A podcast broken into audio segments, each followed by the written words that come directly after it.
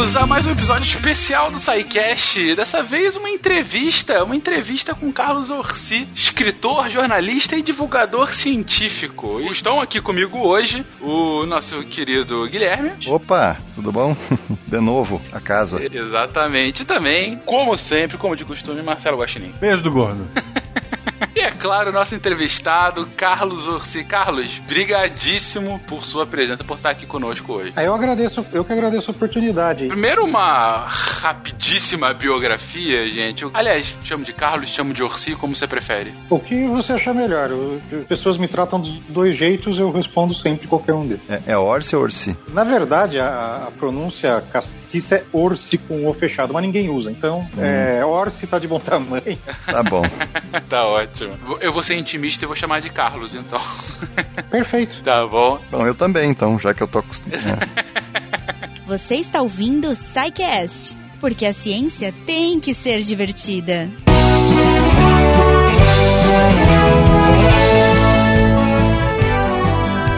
Bem-vindos a mais uma sessão de Regras do SciCast. Eu sou o Fencas. Sim, estou solitário novamente. Goma nos abandonou, nos trocou por potes e sacos e montanhas de balafine. Ontem gravamos lá na Campus Party um podcast no Estande da Balafine. Mais uma vez, obrigado, Fini, pela, pelo apoio, pela parceria com o SciCast e com a Podosfera Nacional. Mas vamos aos recados, vamos aos recados, meus queridos. Um primeiro recadinho rápido que a Schneider Electric veio falar conosco que estão começando agora um desafio global para estudantes de engenharia e administração, seja na graduação, mestrado, mestrado, MBA, enfim. Caso eles tenham ideias inovadoras para cidades inteligentes e sustentáveis. Lá no site gogreenindecity.com, vocês vão lá, se inscrevem, já está na fase agora de pré-inscrição. E que, que se ganha com isso? Os finalistas, eles vão apresentar a sua ideia inovadora para uma cidade inteligente e sustentável em um evento de inovação lá nos Estados Unidos da América. E a dupla vencedora ainda vai poder escolher três lugares do mundo para conhecer onde a Schneider atua e ganhar uma oportunidade de trabalho lá. Cara, se você tá estudando nesse momento, é uma boa oportunidade de trabalhar para uma das maiores empresas de tecnologia e inovação do mundo. É isso então, gente. GoGreenTheCity.com Além disso, os recados do usuário do SciCast, se você quiser falar conosco, pode nos encontrar no contato arroba ou nas redes sociais do SciCast do portal Deviante pode também deixar um seu comentário aí para que a gente veja o que, que você está achando do episódio, para que a gente abra o diálogo com os outros ouvintes, abra o seu coração, diga o que, que está acontecendo com vocês. Uh, além disso, a gente sempre lembra que esse projeto lindo que é o SciCast, na verdade todo o Portal Deviante, só é possível de acontecer graças ao fundamental apoio no patronato de vocês. Então, a partir do Patreon ou do Padrim, a partir de um real por mês, vocês podem ajudar esse projeto maravilhoso de continuar acontecendo e que a ciência continue a ser divulgada e espalhada para todos os humaninhos brasileiros amantes de ciência. É isso então, né, galera? Um beijo para todo mundo. Fiquem aí com essa entrevista que ficou muito bacaninha e até semana que vem. Tchau.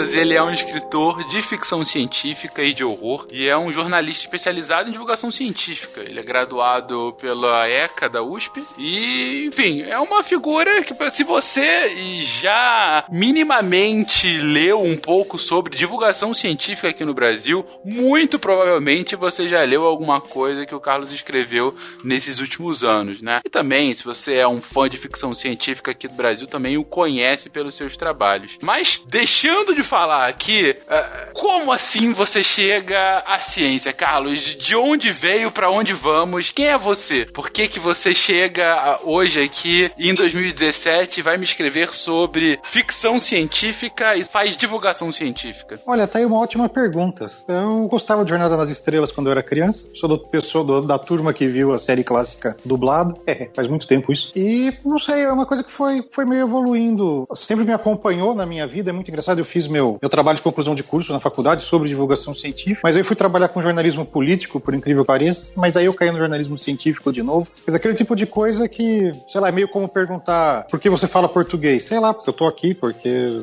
É, é, é foi uma coisa que sempre me acompanhou. Eu não sei se assim, eu sou um cara de, de humanas, né? Fiz jornalismo e tal, mas a minha família toda é de engenheiros, então de repente também eu peguei um pouco disso, respeito pela física, pela matemática e tal. E acho que essa carreira de, de divulgação científica meio que juntou as duas coisas. É, mas aí, por causa dessa formação científica, mais ou menos de exatas da tua família, tu pensou alguma vez em seguir tipo alguma coisa medicina, biologia, qualquer coisa, ou sempre foi jornalismo mesmo? Olha, assim, aquela coisa de, de, é, de adolescente, né? Eu era adolescente dos anos 80, não sei se alguém, que parte da população ainda se lembra do que era isso. Mas assim, era uma coisa, tinha uma visão muito forte de exatas humanas e papapá. E eu, pra, pra sempre me, me disseram que eu escrevia bem, então meio que assim, ah, esse é um cara de humanas. Tá? Quando eu fui prestar vestibular, na verdade, a minha grande dúvida na época foi entre é, jornalismo e economia. E economia é uma ciência social, né, humanas, mas tem uma parte pesada de matemática, estatística tal, que, que também me, me atraía. No fim, eu acabei ficando com jornalismo, não sei se foi uma boa escolha, meus amigos economistas ganham mais do que meus amigos jornalistas hoje. mas, enfim, foi o que acabou sobrando pra mim. Então tu era um, um nerd clássico na infância, assim, na adolescência, aquele de quadrinho, filme, livro, Homenzinhos Verdes, essa, tipo eu, assim, por exemplo, mas eu fiz biologia. Não, é pior, eu era um nerd no interior do estado de São Paulo. Eu, provavelmente acho que devia ter quatro nerds no, no, município e a gente não se conhecia. Coisa horrível, assim. Meu pai vivia falando, às vezes eu, eu saí, ele me dava né, dinheirinho pra, pra semana, pra, pra, né, pro cinema, pra, pra despesas de lazer. Eu gastava tudo em revistas em quadrinhos, ele via eu chegar com as revistas em casa ele falava: só você compra essas coisas, não sei mais quem, porque vem pras bancas da cidade se é só você compra. Mas enfim, foi o que o, o destino me fez assim, para usar uma fase de novela das oito. Mas a partir daí, você escolhe seguir esse caminho de jornalismo e tudo mais. E ok, você tem esse, esse background científico nerd, mas qual foi o pulo do gato pra, ok, dentro do jornalismo, esse seguir a ciência mais? De ser um ponto em que você de fato se especializa. A gente sabe que hoje em dia, hoje em dia, desde sempre, o jornalismo científico é algo extremamente complexo de se fazer, né? Você tem pouquíssimos bons jornalistas científicos por aí, no Brasil no mundo, né? Por que então esse tema te, te, te afeiçoa? Foi uma, uma confluência de fatores. Primeiro, assim, eu escrevia já, quer dizer, eu comecei a escrever ficção científica, eu, eu acho que eu, eu, publiquei o meu, meu primeiro conto de ficção científica, eu chamo de profissional, quer dizer, que o editor da revista me deu dinheiro pela história e tal. Antes, eu acho até, mais ou menos, de publicar minha primeira reportagem.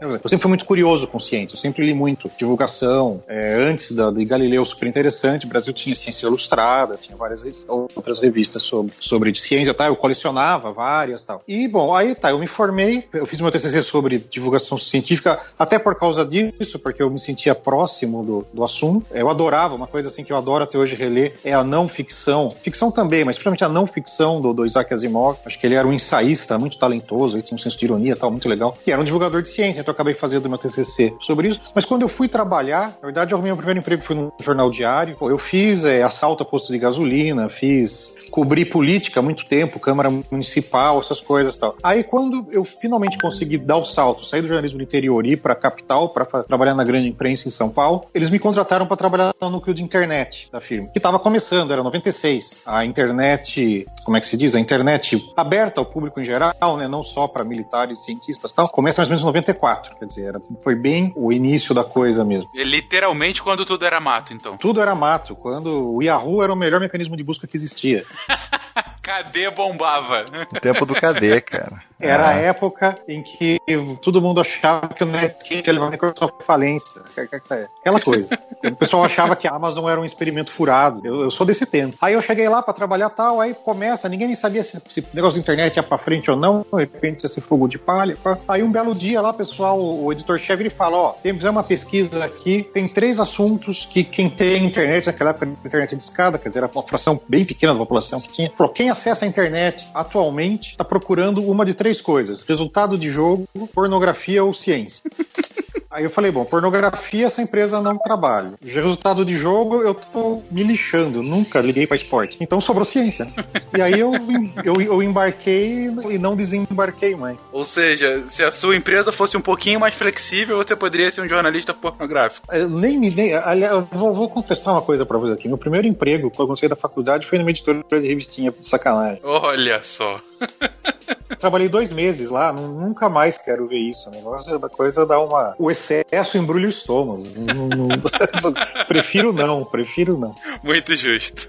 Can you, can you state categorically you are fake news. that nobody no, Mr. President-elect, that's not appropriate. Só que paralelamente, você tá lá escrevendo as suas histórias, né? Você já, você até comentou que crescendo envolto ao, ao mundo nerd, é, era algo que te fascinava, né? Quando é que você falou, poxa, vou escrever de fato para lançar uma história, vai, vai ser uma carreira para mim ser escritor? É, na verdade, o meu plano A, você vê como a gente viaja na maionese, o meu plano A era ser escritor. Quando eu fui para a faculdade, eu falei, é o seguinte, eu quero ser um jornalista medíocre, ganhar o piso da categoria e virar as madrugadas escrevendo contos e livros que são o que realmente vai fazer o meu nome, a minha fama e me dar direitos autorais para bancar a minha aposentadoria em Londres. É, bom, deu tudo errado, né?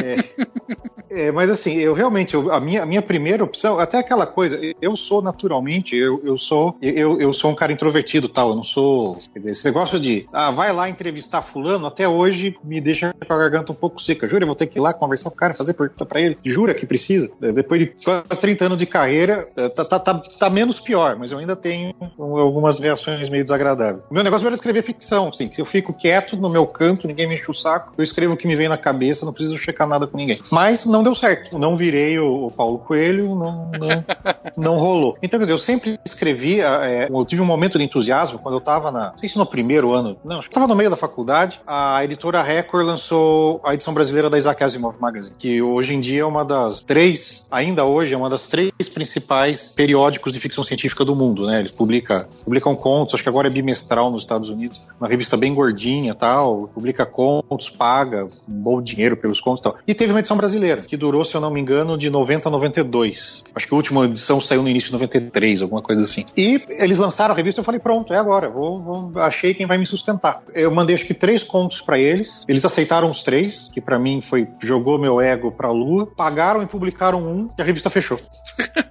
O meu conto tá no. A revista durou 25 números, o meu conto é número 24. Eita. Caraca. Quer dizer, lá, lá, se foi minha carreira, né? Meu sonho de carreira. Aí sobrou o jornalismo, fazer o quê? Mas você continua escrevendo contos aqui e ali? Então, eu continuei escrevendo durante muito tempo, cheguei a ser sócio de uma editora. Acho que foi a única, durante uma parte dos anos 90, início dos anos 2000, eu acho que era a única editora que publicava ficção científica brasileira, foi mais ou menos consistente. A gente fechou a editora porque não dava mais, quer dizer, a gente punha dinheiro, lançava os livros, os livros não se vendiam. Eu tenho umas caixas de livro embaixo da cama de casa até hoje, do Encalhe, da minha editora. Aí surgiram novas editoras com, com esquemas empresariais mais sólidos, né? Que nem a Draco tal. Publiquei material por elas, a Draco lançou até agora meu único romance para adultos, né? Tem um romance juvenil em outra editora e tal. Mas assim, eu andei dando uma bela reduzida na minha produção de ficção, para ser sincero. Uma, uma, hora, uma hora cansa. É, é aquele negócio, porque escrever, não escrever ficção científica, quer dizer, para cada conto que eu escrevo, eu compro dois, três livros para fins de pesquisa tal, sim, blá, blá, blá, blá. É um investimento muito grande, né? É um investimento em dinheiro, em tempo, quer dizer, o tempo que eu tô,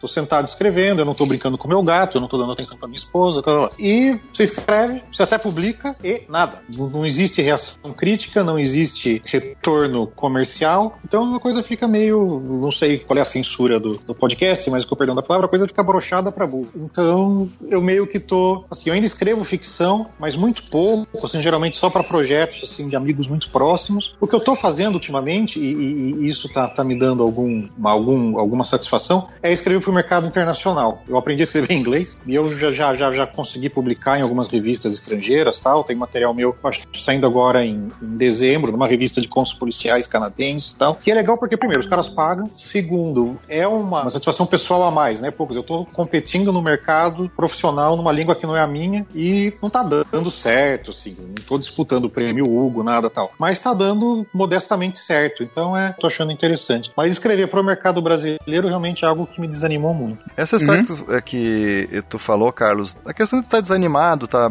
brochado, que tu escreve e não tem um retorno, isso tem a ver com um, por exemplo, o fato do de ter autopublicação pra caramba, não só na Amazon, mas tipo blog literário, plataforma como o Wattpad, que é tudo gratuito, isso tá competindo espaço uh, por espaço no mercado editorial ou ele tá ajudando o mercado editorial? Mais ou menos assim. Pelo, pelo que eu já entendi, acho que tu deve achar que não tá ajudando muito, mas dá um pouco da tua visão aí pra gente mais ou menos saber. Então, eu, assim, eu, eu tô realmente meio por fora do mercado, quer dizer, eu virei meio, como é que aquelas coisas de serial TV antigo, né? Ator especialmente convidado, né? De vez em quando eu publico alguma coisa tal, mas assim, eu não tô vivendo o dia a dia do mercado. A impressão que eu tenho é que com, com esse negócio da internet e tal, tem o fenômeno das bolhas, né? Quer dizer, surgem grupos de, de autores que são extremamente famosos entre eles. Quer dizer, sei lá, são 10 escritores e 30 leitores que criam seu, seu star system, seu, sua hierarquia de celebridades e tal. Mas que são coisas que, que, que não aparecem pro, pro, pro mundo literário em geral. Quer dizer, qual foi a, a, a onda né, da fantasia nacional com, sei lá, o Spore Dracon, o Bianco fazendo o terror dele e tal. Já passou? Essa seria a minha pergunta seguinte, se isso era uma, uma moda passageira, que mais ou menos eu acredito que seja muito influenciado por Game of Thrones, né? E, e tu acha que vem outra onda ou passou mesmo e passou e vai vir outra coisa? Não, eu acho que essas coisas vão se... podem submergir e emergir de novo. Quer dizer, eu acho que é difícil prever esse tipo de coisa. O, o que eu acho é que, sei lá, teve um impacto num dado momento que juntou, né, é, a turma do RPG de mesa com a, os temas que eles trabalhavam, né, que pro adolescente, assim, coisa chocante, né, aquele negócio de usar mitologia bíblica para escrever livro de fantasia e tal. Teve uma espécie de tempestade perfeita ali. O Bianco, acho que ele já disse isso, e ele fala que ele teve sorte de gostar de escrever sobre uma coisa que na época em que ele estava escrevendo, muita gente queria ler. Quer dizer, é mais ou menos isso, é um casamento da, da, da oferta com a procura. O que eu acho que acontece no Brasil é, são, são algumas coisas, quer dizer, tem muitos autores que, na verdade, o que a pessoa queria mesmo era estar tá fazendo um anime ou produzindo um filme e tal, tal. Mas como faltam recursos tecnológicos, dinheiro e tal, ela vai lá e escreve um livro. Quer dizer, essa ideia de que a literatura é uma mídia específica, que tem técnicas específicas, que tem uma, uma linguagem própria tal, meio que escapa a, a, muito autor iniciante. Isso gera, gera alguns problemas. Mas na outra ponta, eu vou cair nessa história de que ah, a fantasia, o terror, a ficção científica brasileiros não decolam porque falta qualidade. Não é verdade, tem material de qualidade. É, é, Aplica-se a lei de Sturgeon, né? Não sei se vocês conhecem a famosa lei de não, Sturgeon. Não. Então, Theodore Sturgeon foi um escritor de ficção científica americano americano. Ele escreveu muito material de, de altíssima qualidade. Ele chegou a fazer roteiros para Jornada nas Estrelas, acho que para além da imaginação também. E ele ficava de saco cheio quando ele falava que ele era escritor de ficção científica. Ele é um cara extremamente culto do ponto de vista literário e tal. E sempre que ele falava que ele escrevia ficção científica, no meio, entre outros escritores e tal, o pessoal meio que fazia, nha, isso aí é merda. Aí ele fez a lei de Sturgeon. Ele falou, tá, é merda. Ele falou, mas 99% de qualquer coisa é merda. 99% dos jogadores de futebol são pernas de pau, 99% dos romances sérios contemporâneos são, são ruins, etc, etc. 90% de podcast. Também. Porque é aquilo, sempre tem uma camada que é de boa qualidade e o resto é o resto. Então, quer dizer, a ficção científica brasileira tem seu 1%, seus 10% de boa qualidade, de gente que, se, depende se se desse ao trabalho de escrever em inglês, tá, poderia estar tá competindo por espaço em publicações de primeiro nível lá fora. Tá. Mas acho que tem dois problemas. Primeiro, a, tem muita gente correndo para escrever ficção científica, terror, fantasia, por não porque gosta disso como literatura, mas porque se interessou pelos gêneros. E como produzir um filme dá trabalho, lá o cara vai lá, ah, vou escrever um livro. Não é a mesma coisa. Acaba sendo um escape para ele. Não, é exatamente, é um jeito de. E, e assim, mais é, tem esse lado. O outro lado é o mercado editorial brasileiro, do ponto de vista falando, das editoras, dos, é, do, do, do, sistema editorial. Os editores são as pessoas que leem os, os originais e preparam e, e recomendam para publicação.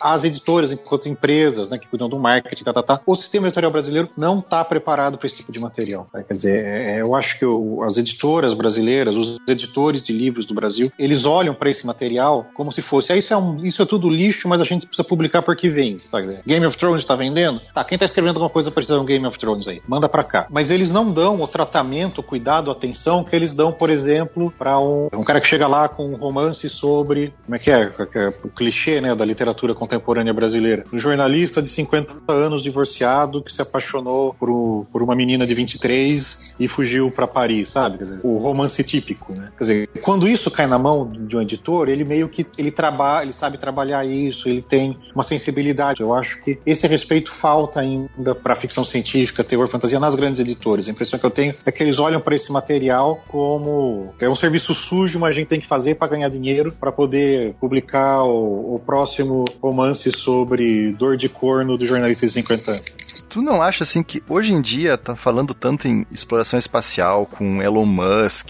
que é uma celebridade, todo blockchain, moedas digitais, redes sociais, carro autônomo, isso não pode ser um novo catalisador da ficção científica, que nem foi, por exemplo, nos anos 80 ou antes até que teve a corrida tecnológica na Guerra Fria, e até o medo da ameaça nuclear e tal. Eu acho que as editoras podem começar a olhar para isso daqui a um tempo e dizer assim, olha, eu acho não só fazer o trabalho sujo, mas vi uma nova geração de editores que beberam dessa fonte como leitores e tratem isso de uma maneira adequada. O que acontece, você citou blockchain, por exemplo. Sim. O que, o que acontece com, com esses. Pode acontecer com esses temas, pode ser duas coisas. Primeiro, as pessoas começarem a escrever ficção científica sobre isso lá fora, os livros virarem best-sellers, aí cai a ficha em alguém aqui. Ah, porque nem foi Game of Thrones com fantasia, Harry Potter com, com fantasia para adolescente. Vampiro. Vampiro, é, o Pony Rice tá vendendo pra cacete e tal. É aquilo, quer dizer, opa, fez sucesso lá fora, então vamos, vamos, vamos. Se os gringos estão comprando muito, deve, deve ter alguma coisa aí, vamos trazer para cá. Outra coisa que pode acontecer, e que, por exemplo, foi o que aconteceu no caso do Kazuo Ishiguro, é o nobelista desse ano, né, de literatura, uhum, se eu não tô uhum, maluco, sim. Que, que é a, a, normalização da ficção científica, vai, quer dizer, o cara, a, a, como a, evolução tecnológica está muito casada com a evolução da sociedade hoje em dia, você pegar nos anos 50, 60, você tinha viagens, espaci eh, viagens espaciais, satélite artificial, supercomputadores, eram aqueles mainframes é. pegavam prédios inteiros, e é, mas eram coisas que estavam longe da vida das pessoas, quer dizer, é, da, vida, da vida comum. Era ainda ficção, né? Não, é, para a maioria das pessoas era, era, era, era ficção. Como hoje em dia as coisas estão muito coladas, o que acontece é esses temas científicos contemporâneos entram na ficção contemporânea. Foi o que o Ishiguro fez com a questão da, da biotecnologia, né? Quer dizer, é o que acabou acontecendo com a obra do William Gibson, né? Quer dizer, ele escreveu aqueles livros de ficção científica cyberpunk no, nos anos 80. Hoje em dia, a, maior, a obra dele é basicamente ficção, que a gente chama de ficção mainstream, né? Ficção que se passa no presente, com pessoas que poderiam estar na vida de, de qualquer um dos leitores, etc, etc. Ele faz uma ficção mainstream que é, assim, que meio que chega na, na ponta da, da, da assim, é como se fosse uma ponta de lança para ficção científica, mas que já não é mais tão ficção científica quanto eram os livros dele de 30 anos atrás. Por quê? Provavelmente porque essa interação entre tecnologia e sociedade, que era novidade nos anos 80, né? Que esse é o negócio do cyberpunk, né? A rua encontra seus usos para a tecnologia, né? O cara inventa uma máquina para explorar a lua, aquilo cai na mão de, de uma gangue que usa uma tecnologia para tirar fotografia e fazer chantagens. Sei lá, tô chutando alguma coisa aqui. Esse negócio de a tecnologia foge da, da, das intenções de seu criador e é assimilada pela rua é o que acontece hoje, né? É app de celular. Então, eu acho que essa ficção científica, essa ideia de uma ficção científica conectada à tecnologia de ponta, a chance, acho que dela sobreviver com ficção científica não é a chance, a, a expectativa de vida dela como ficção científica é muito baixa. Ela vira mainstream muito rápido. Can you, st can you stay You are fake news. That nobody no, Mr. President-elect, that's not appropriate. Mas aí eu pego desse tema que você está colocando agora, Carlos. Você coloca, olha, num passado não muito distante, o, a ponta da ficção científica ainda era muito ficção, porque era muito distante da realidade do leitor. Hoje, essa tecnologia, ela tá cada vez mais entre nós, né? Claro, você tem as suas exceções. Se você for falar de quântica ainda para um leitor médio, vai ser uma coisa distante. Mas eu entendo seu ponto que tecnologia instrumentalizada é um negócio muito mais próximo do nosso dia a dia. Só que como que a gente consegue explicar o paradoxo dessa tecnologia tão próxima, essa tecnologia que é um sinônimo de um progresso científico e ao mesmo tempo, pleno 2017, a gente está tendo uma onda de teorias absolutamente anticientíficas. Teorias não, movimentos absolutamente anticientíficos, né? Desde aqueles contra a vacinação até a idiotice suprema da terraplanismo. Ah, isso é trollagem, cara.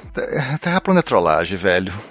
Eu não acredito que alguém acredita nisso de verdade, sinceramente. Não, mas é, é, é talvez assim, deve ter muita trollagem, mas talvez não seja tudo trollagem, não. Bom, aí tem, sei lá, dá pra dividir, eu ah, creio que dá pra, dá pra dividir em duas partes. A primeira, assim, quer dizer, a gente tem uma sociedade dependente de tecnologia que é analfabeta em termos de ciência. Então, assim, sempre foi assim, né? Quer dizer, não é, isso não é exatamente uma novidade. As pessoas recolhem o os frutos do, do, do progresso científico sem se, se perguntar de onde eles vêm e como eles foram produzidos. Quer dizer, é, acho que o Carl Sagan já, já, já tinha escrito sobre isso tempos atrás tal. Dizer, é porque é, é, da natureza das coisas, né? as coisas se industrializam, elas viram produtos fechados, ninguém. É quando a coisa deixa de ser hobby vira produto, os princípios se perdem, né? Automóvel, depois que parou de ser um negócio que cada um tinha que ir lá, os entusiastas, comprar suas peças e montar na garagem e tal, virou produto de massa, pronto, ninguém mais quer saber de termodinâmica. E computador, a mesma coisa e tal. Então eu acho que isso é, é um, é, é, um fenômeno histórico que a gente só está só tá sendo reiterado na, na, nossa época. Quanto à questão dos terraplanistas, é, negação de vacina, negação do crescimento global, essas coisas todas, tem um fenômeno que vem, esse aparentemente é um pouco mais recente, né? Que tem gente que, que rastreia assim, mais ou menos a época da guerra do Vietnã, Watergate, nos Estados Unidos e tal, de desconfiança de autoridade. Qualquer afirmação que venha de uma fonte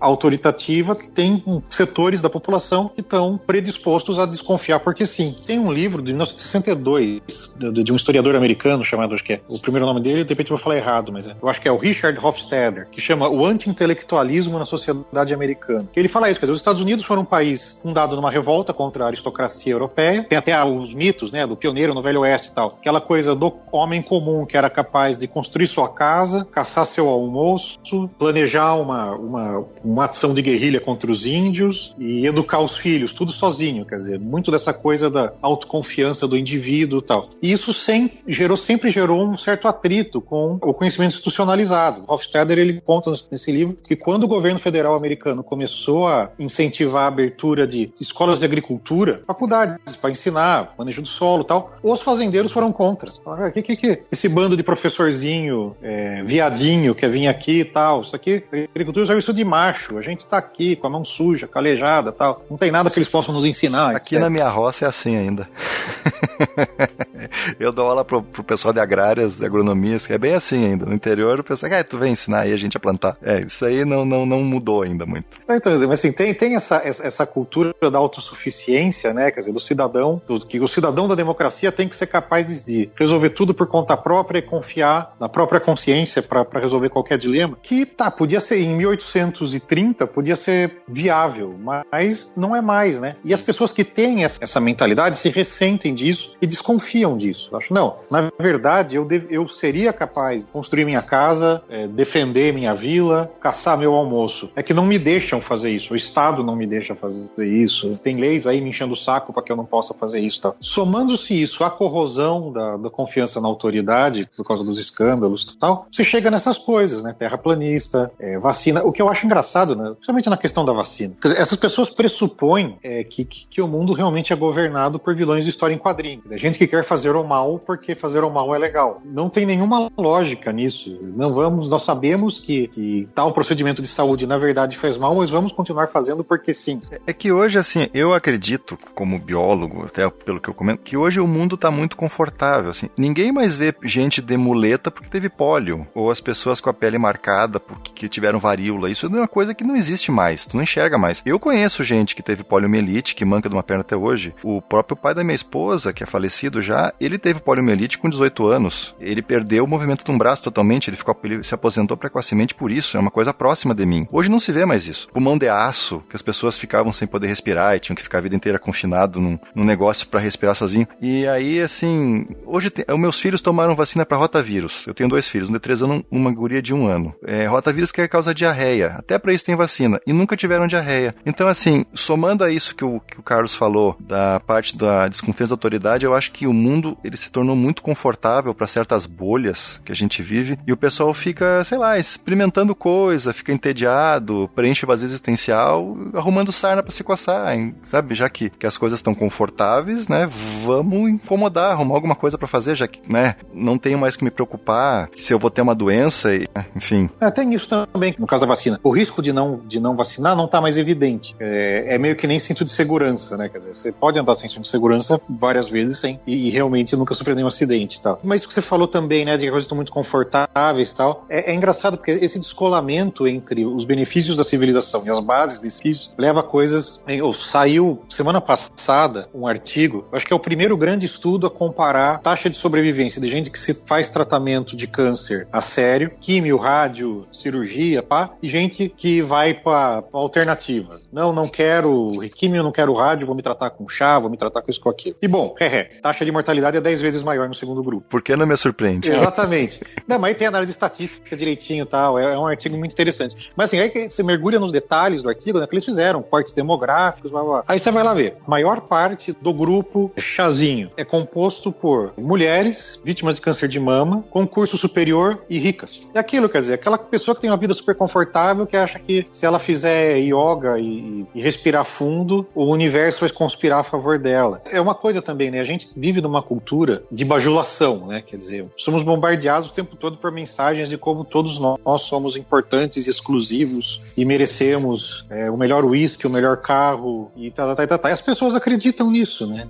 E acho que quanto mais dinheiro e mais tempo livre tem, mais elas acreditam. Vocês deram alguns exemplos aí, por exemplo, do, do movimento anti-vacina, né? Que é contra ao que o establishment está falando que é a verdade. O Estado, os cientistas, aqueles diferentes, enfim. Mas ao mesmo tempo a gente teve aqui no Brasil, há o que, dois anos já, aquela maluquice da fósforo, né? Que foi o contrário, que é um cientista que, ok, foi contra o establishment, mas que falou que tinha lá é a cura do câncer, a pílula para curar todos os tipos de câncer possível e que ainda hoje tem um apoio inacreditavelmente grande. É, por mais que diversos é, testes já tenham sido feitos para desmentir as alegações anteriores e tudo mais. Ou, ou, seja, a ciência é o que o Pirula às vezes fala, a ciência só funciona quando ela conf confirma o que eu já acredito. É, tem é, é, aquela piada, né, cara? Cientificismo é quando a, a, ciência discorda de mim. Então você está sendo sim. um cientificista tal. Sim, sim, sim. Não, tem um pouco disso, quer dizer, mas isso é um negócio comum em todas as pseudociências, né? Você pegar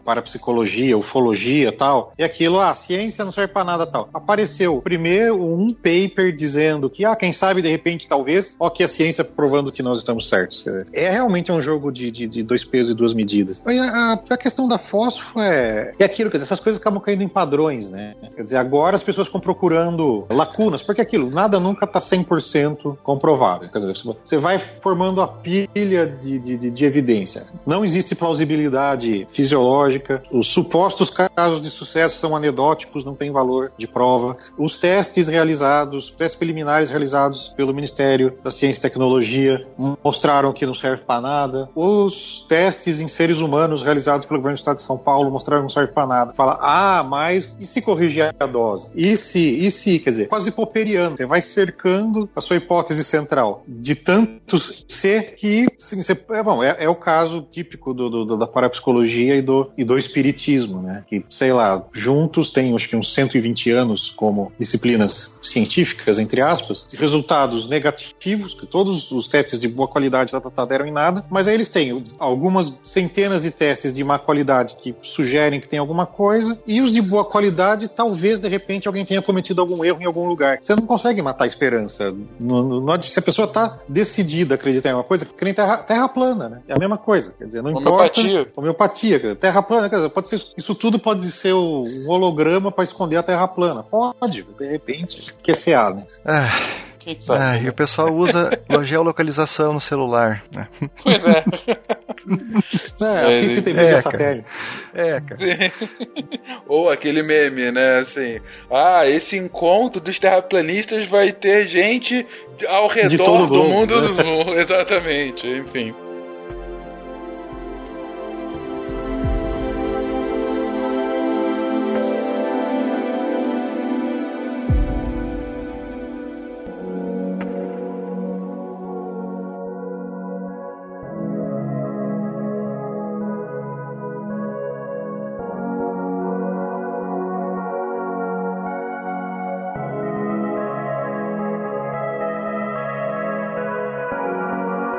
Mas pro jornalismo mais, Carlos, a gente tá passando. Há algum tempo que a gente passa, né? Quando a gente fala a gente tá passando, parece que o negócio começou ontem, né? Mas assim, essa crise de. Você mesmo comentou agora que a gente tá passando por uma crise de confiança nas autoridades, né? E por autoridade, também autoridade de fala, né? Até pouco tempo atrás, até um pouquinho antes de quando a internet ainda era mato, né? Você tinha pouquíssimas autoridades de fala no ponto de vista de comunicação. Você tinha as empresas de mídia, os jornais, as TVs, os rádios, enfim. E hoje, claro, você tem uma difusão muito maior de conhecimento, uma, uma criação, um compartilhamento muito maior de conhecimento. E um fenômeno que ganhou uma força estupenda nos últimos anos, e a gente viu a grande popularização e talvez os maiores sintomas. A gente já tinha visto aqui no Brasil nas eleições de 2014, mas a gente viu claramente nas eleições americanas do ano passado, né? A toda a discussão sobre fake news, né? Até uma expressão própria,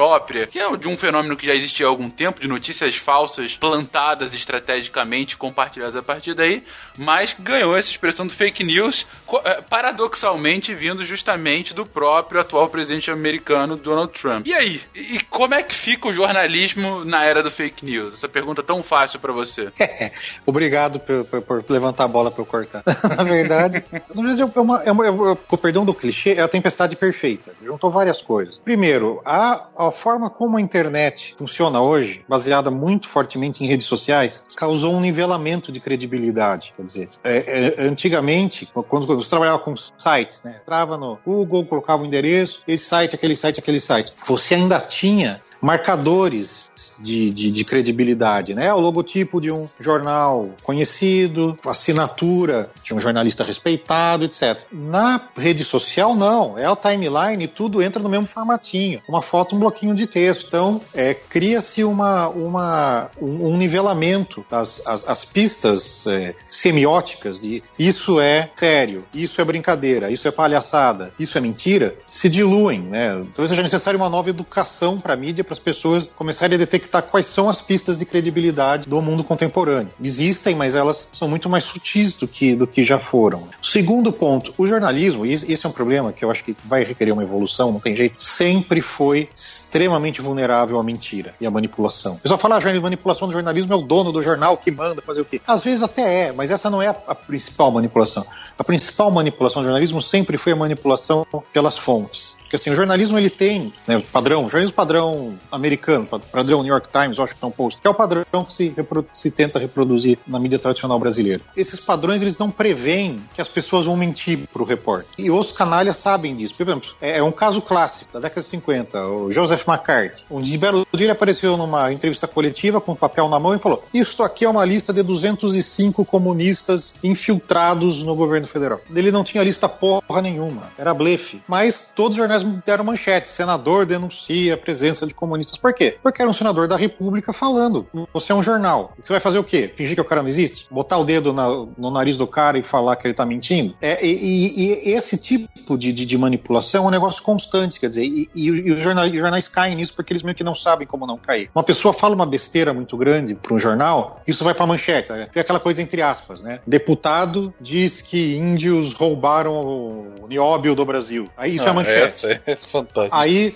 lá no meio do texto, de repente, o repórter falou: a alegação do deputado é duvidosa, porque, na verdade, as aldeias ficam longe das minas, lá, lá, lá. lá. Mas está no meio do texto. Hoje em dia, nesse mundo de internet, as pessoas vão ler o título. É, só, clickbait. Só ler o título. Quer dizer, o desmentido está lá na, no terceiro parágrafo, ninguém chega no terceiro parágrafo. Quer dizer, o modelo tradicional do jornalismo, ele é extremamente vulnerável à, à exploração por, é, por fontes que sabem jogar esse jogo. No, no mundo da internet, é, é, essa manipulação é mais, é mais perigosa ainda. Como sair disso? O New York Times, algum tempo atrás, chamou o Trump de mentiroso num título, o que acho que é a primeira vez na história que um grande órgão de imprensa diz: o presidente da República mente ao afirmar que era que o Trump estava falando que a eleição tinha sido fraudada. Tal. E foram criticados por isso. Falaram, não, porque é, é um juízo de valor, não cabe ao. O jornal tem que ser objetivo, não cabe a ele fazer juízo de valor. Tem, tem todo esse debate, né? Quer dizer, é, é outra coisa também, o jornalismo tradicional, padrão americano, ele tem essa pretensão de ter, até, até a expressão em inglês que é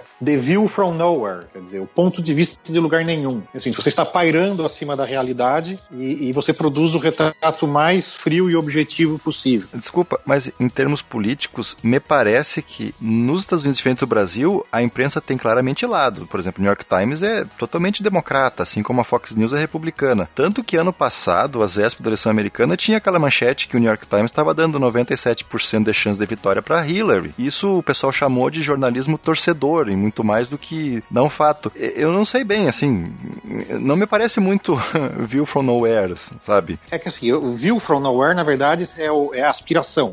Ah, entendi. Aham, sim. Na verdade é impraticável, né? Assim, só restringindo a política, talvez, seja esse lado que eles puxam, talvez, sei. Não, que não é, que na verdade as pessoas têm suas paixões, elas têm suas, suas inclinações e tal, isso transparece e acaba escapando de controle em, algum, em algumas circunstâncias. Mas quer dizer, existe esse esforço, ou espera-se que exista esse esforço, quer dizer, a ética profissional tradicional pede que se faça esse esforço para tentar oferecer no conteúdo noticioso, os editoriais, parte de opinião é outra coisa, mas no conteúdo que se pretende factual, oferecer a versão mais estéreo em termos de, de opinião, interpretação, juízo de valor. Mas eu acho que mesmo essa aspiração, ela é facilmente manipulável, porque é aquilo, quer dizer, o deputado fulano de tal diz que bandido bom é bandido morto. Se você está aspirando ao, ao view from nowhere, você não pode chamar o cara de louco fascista no, no meio do texto. Ele fala, segundo o deputado fulano de tal, bandido bom é bandido morto. O deputado fez essa declaração durante lá, lá, lá, lá, lá. Aí depois pode até colocar, de acordo com é, o especialista em direito penal fulano de tal, esta é uma ideia cretina, entre aspas, ideia cretina porque foi o especialista que disse tal. Sim. Mas, mas, quer dizer, no mundo de hoje, só essa declaração, o deputado diz que é bandido bom é bandido morto, rende um título,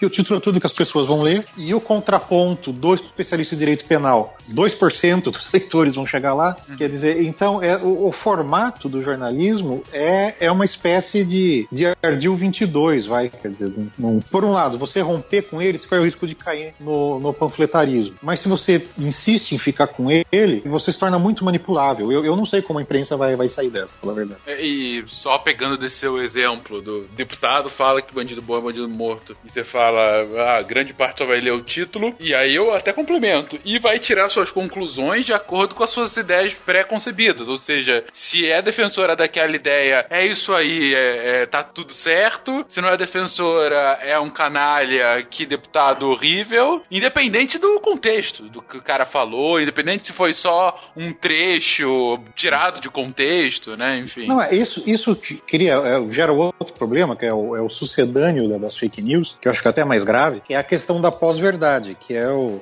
a ideia de que os fatos são irrelevantes para o debate público. As pessoas debatem defendendo suas ideias favoritas e, e elas escolhem, fazem cherry picking de fatos, ignoram fatos. Hoje, o que se considera, né? Claro, essas coisas já existem no contínuo, mas o que se considera o momento zero da, da pós-verdade foi uma entrevista de um ministro do governo britânico, é, antes, da, antes da- da- do plebiscito da Brexit. Ele era um dos caras que apoiava o, o Brexit, né, a saída do Reino Unido da, da União Europeia. Ele estava num- dando uma entrevista numa rede de TV e o âncora estava pressionando ele para ele citar um economista é, respeitado, um economista que tivesse algum perfil público e tal, que fosse a favor da Brexit, que achasse que sair da, da União Europeia ia ser benéfico para a economia britânica. E o cara não falava nada, não, não, não, não, sabe, não conseguia lembrar ou não tinha, não, não, não, não dava nomes, mudava de assunto, tergiversava, lá, lá. Quando o âncora realmente deu prensou ele na parede, ele saiu-se com o povo está cansado de especialista. Quer dizer, a opinião de quem entende mais do assunto do que você não, não enche o saco, você não quer mais saber Sim. dela.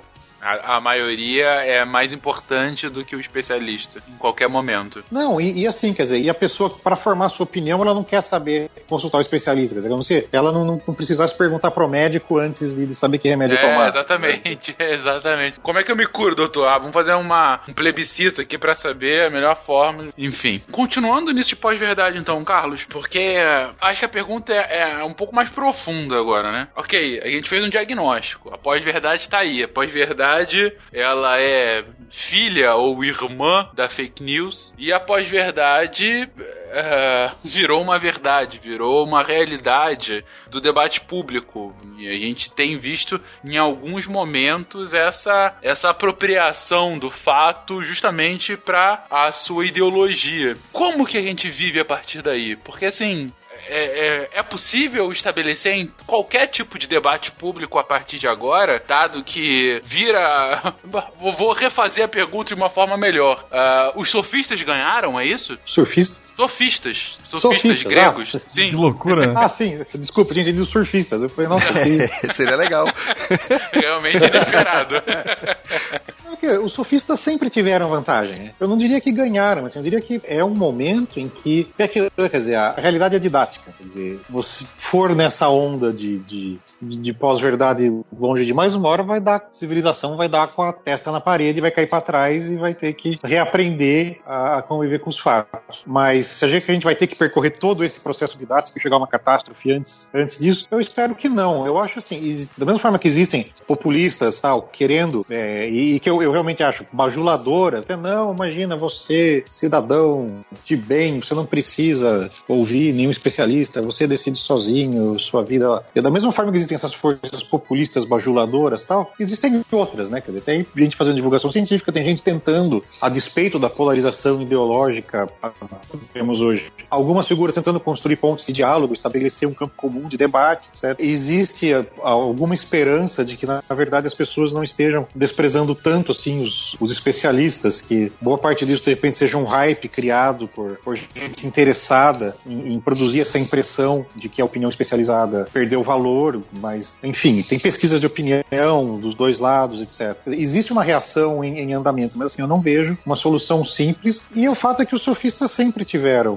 na frente. Quer dizer, você pegar os, os sofistas da Grécia Antiga, o perdão dos, dos profissionais contemporâneos, hoje são basicamente os publicitários advogados. É gente que ganha para vender ideias, não importa se elas sejam, sejam certas ou não. E são profissões muito bem remuneradas e assim por diante. Mas eu acho que, na verdade, existe um jogo na sociedade entre, vamos, entre sofistas e filósofos, como sempre houve, em que o sofista sempre tem a vantagem, mas onde os filósofos nunca são totalmente erradicados. Espero going to give you a can question. You can you state categorically you are fake news. that nobody no, Mr. President-elect, that's not appropriate. Esse ano a gente passou por uma crise gigantesca do ponto de vista de investimento em ciência. Há algum tempo, é, algum tempo, cerca de 500 anos, a ciência não é prestigiada no Brasil, mas tinha tido um acréscimo, principalmente um aumento de investimento em educação superior a partir do início dos anos 2000. E aí, no, na década de 2010, esse investimento se manteve estável, depois começou a cair e, enfim, nesses últimos últimos dois anos, um decréscimo abrupto, já uma projeção para 2018 ainda pior. E aí, Carlos, como que o Brasil faz ciência com esse cenário? Olha, não faz, né?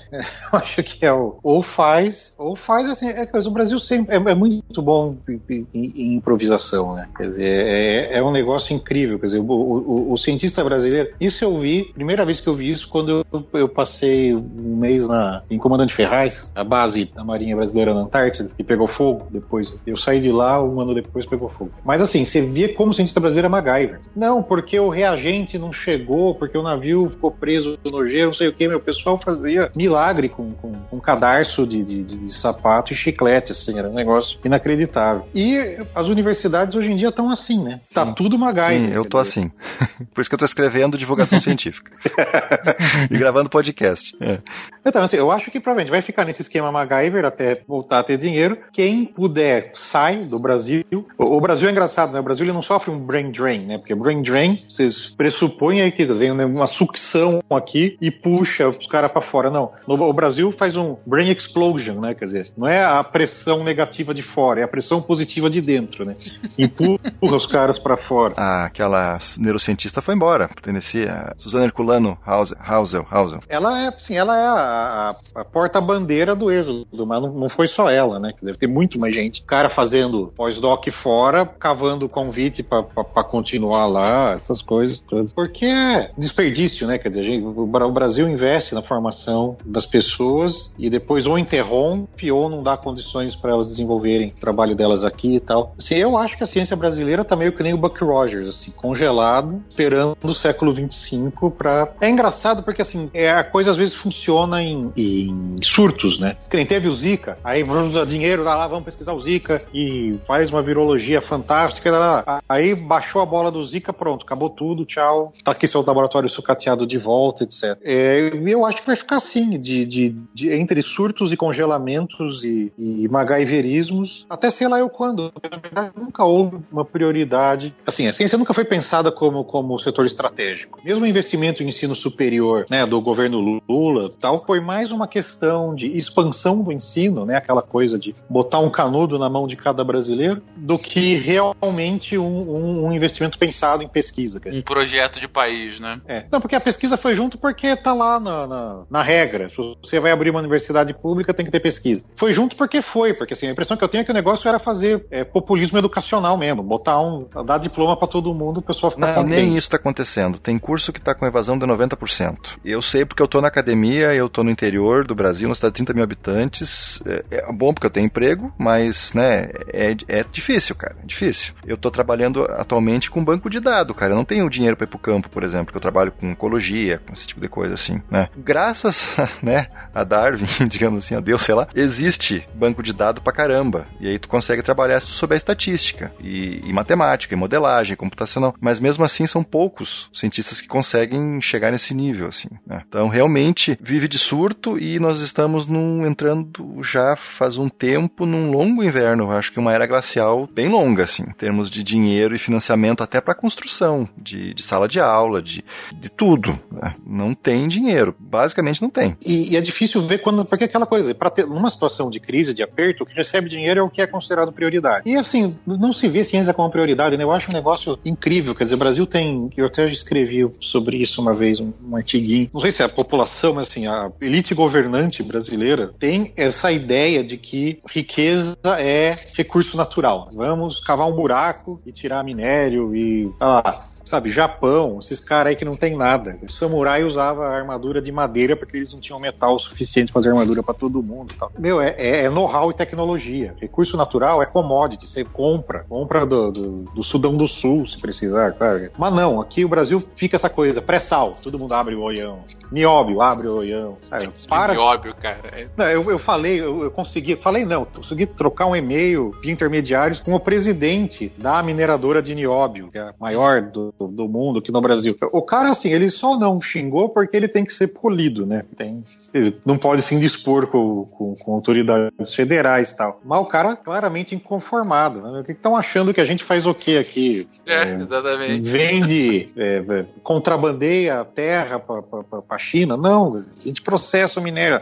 Mas aquela coisa, sei lá, nióbio é usado em, em supercondutores de equipamento de ressonância magnética. A gente extrai o nióbio, refina o metal, lá, lá, lá, lá. Mas o Brasil não tem know-how para construir a porra da máquina de ressonância magnética. Então, é, quer dizer, a, o ciclo do metal, perfeito, a gente faz inteiro. A gente não exporta minério cru tal, já exporta o ferro nióbio, que é um negócio de valor agregado tal. Mas a, a, a ponta da tecnologia para realmente aproveitar esse material tal, não tem porque ele nunca se preocupou em desenvolver esse know-how. Aliás, eu trabalhei na Unicamp há alguns anos. E assim, você vê, o cara não porque desenvolvemos um processo para gravar chip em escala nanotecnológica e lá, lá, lá, lá, tese de doutorado fantástica e nada. Quer dizer, o cara desenvolveu um novo processo de fabricação de chip que vai render um título de doutor para ele, espero que um emprego na academia, e esse processo vai ficar pegando poeira, porque não tem uma merda do empresário para ir lá e, e usar isso. É, é, quer dizer, esse negócio do Brasil de, de não valorizar é, know-how e tecnologia, e até produz know-how e tecnologia, mas produz para engavetar, o,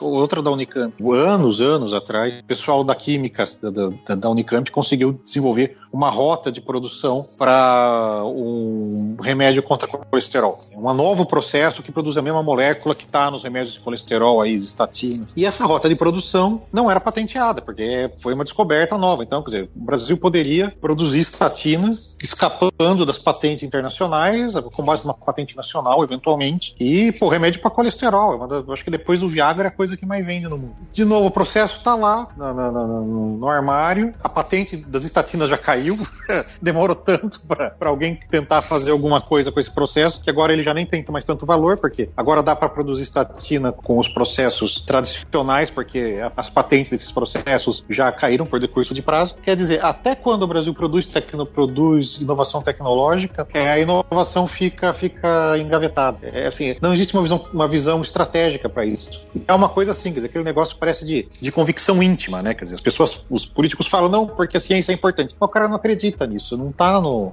no, no, no coração dele. Ele fala da boca para fora. Ah, e isso também tem um pouco de culpa da política dentro da academia. Eu sei como a salsicha é feita e eu não vou entrar nesse mérito porque, né?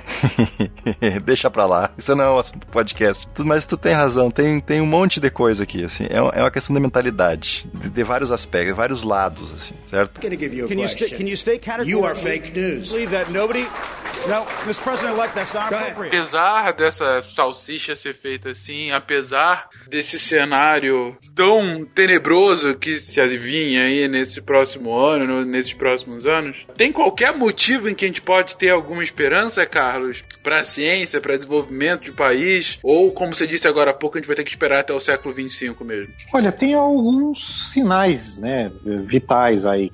Tem esse Instituto A Pilheira, que foi fundado há pouco tempo. Putz, excelente. Primeira instituição privada de financiamento de, de pesquisa, né, para atuar no Brasil. Em São Paulo, o nosso dileto governador tentou, mas não conseguiu, teve pre, contrapressão. É, popular da impressão que foi o povo, não foi o povo, assim, mas houve contrapressão, né, não conseguiu cortar o orçamento da FAPESP, que continua, tem uma fração do orçamento do Estado garantido para a FAPESP, quer dizer, é, há, há, assim, há, há trincheiras, há sinais vitais, talvez a nova geração das elites tenha convicção da importância da ciência, ao contrário da, dos velhos que falam só da boca para fora. Sei lá, você pega, por exemplo, a revista Piauí, que é da família Moreira Salles, que é uma família de banqueiros. Sempre tem uma, uma sessão de ciência boa, uma reportagem de ciência a fundo, praticamente toda edição tem, quer dizer. Eu, assim, eu, eu, eu acho que existem alguns sinais vitais e sinais de resistência. O Brasil sufocou o investimento estatal. Isso tem que ser retomado em algum momento. É, é, é aquilo, dizer, o Brasil tem todas as prioridades erradas, né? Quer dizer, ficar pagando 40 mil reais por mês para a secretária do reitor e o coitado do, do, bolsista de doutorado ganha 800 pau por mês. Mas eu, eu acho que a ciência brasileira não morre. E, talvez essas iniciativas vindas da, da,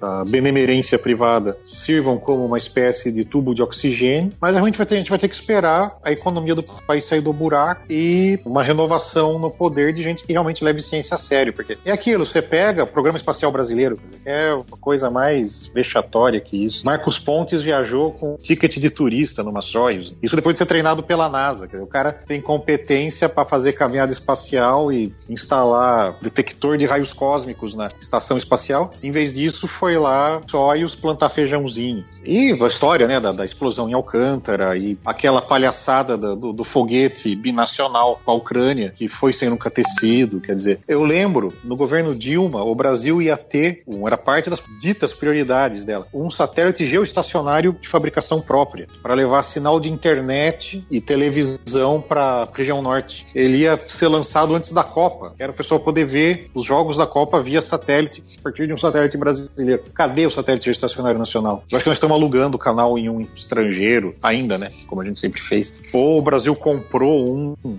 estrangeiro. Então, então é um brasileiro que a gente comprou. Mas o fato é que a ideia de que ele seria construído no Brasil e lançado no Brasil virou pó, né? Virou pó porque ninguém quis dar prioridade para isso. Você comentou agora há pouco, ah, a gente vai ter que esperar alguma representante que tenha questão científica mais bem colocada, né, para ter, enfim, maior influência política nesse assunto. Há algum tempo atrás, na verdade, saiu há pouquíssimo tempo atrás um manifesto, né, um, pra, falando sobre a, a possibilidade, uma viabilidade futura de um partido da ciência. Você acredita numa ideia dessa?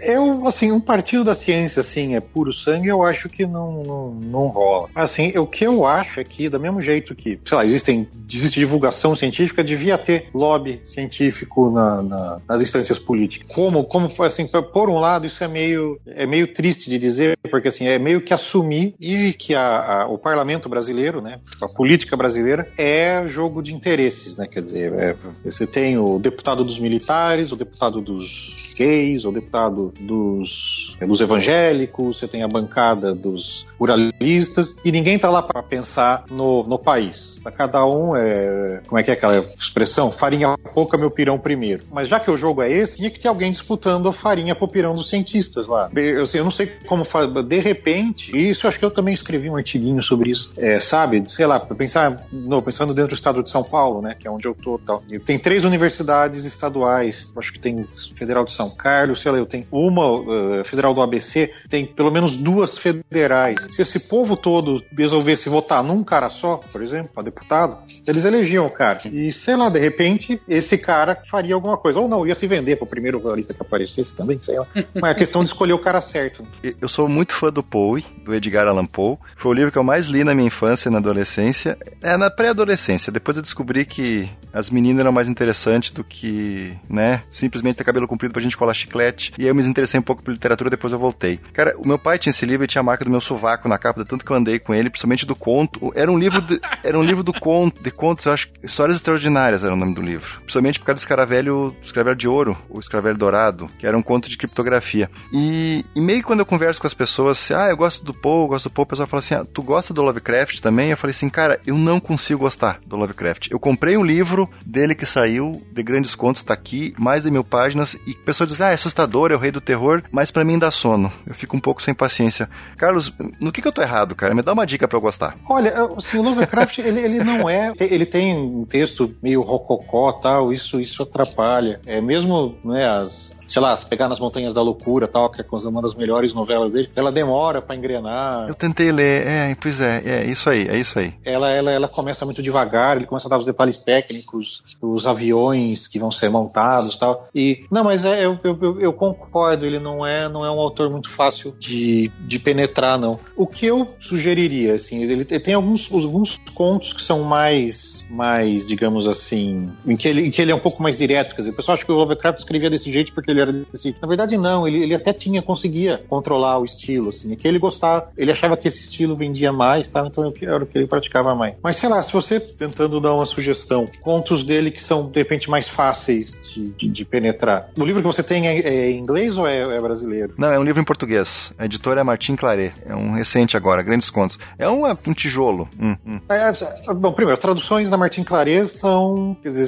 você já pegou um autor difícil numa tradução que talvez não seja muito competente. Mas, sei lá, é, se você se tiver nesse livro, contos que eu não sei como, como teria traduzido o título, mas é, é uma coisa que em inglês seria é, Aquilo que sussurra nas trevas, ou O Sussurrador das Trevas, ou algo assim. Ah, tá. Um conto que é relativo, é uma ficção científica, tem uma linguagem relativamente direta. A Cor que Caiu do ah, Céu. Ah, essa tem. Isso eu sei que tem. Que também é uma história. Sim, ele começa com uma coisa meio de paisagem, tá, mas isso passa relativamente rápido e, e, e, o corpo do conto é muito legal. Aí você vai reconhecer a história. Essa história foi adaptada, plagiada lá, um bilhão de vezes. E se tiver Shadow Out of Time, que já foi traduzido como Uma Sombra Perdida no Tempo, esse é um conto mais longo, também uma ficção científica, é bem legal. Mas assim, eu, eu, eu, eu concordo com você, ele não é um autor muito, muito fácil, não. Ele tem um estilo meio rococó. Em português ele sofre, porque ele tinha aquela mania de empilhar adjetivos. Sim, em inglês faz sentido que é antes. Né? É, exatamente. Então era, era amarelo, enorme, nojento, lagarto. Mas você vê, lagarto, amarelo, enorme, nojento, e fala, pô,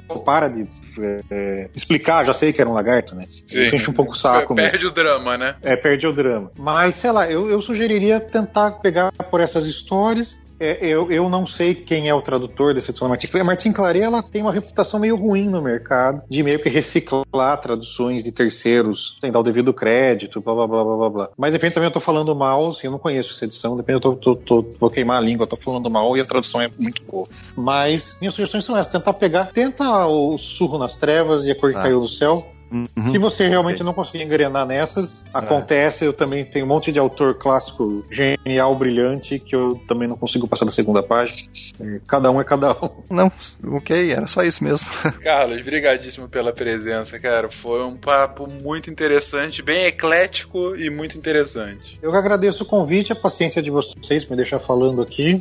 Espero que os seus ouvintes sejam caridosos depois. Ah, com certeza, cara. Carlos, mais uma vez, brigadíssimo, cara. Fica é, bom, fica aí o convite para voltar em futuras oportunidades para falar um pouco mais sobre jornalismo, divulgação e ciência como um todo. Opa, estamos aí.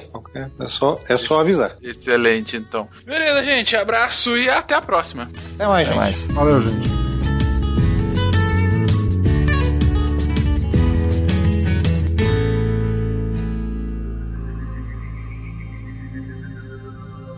Se a ciência não for divertida, tem alguma coisa errada. Tem que ser divertida. A coisa mais divertida que tem é a ciência.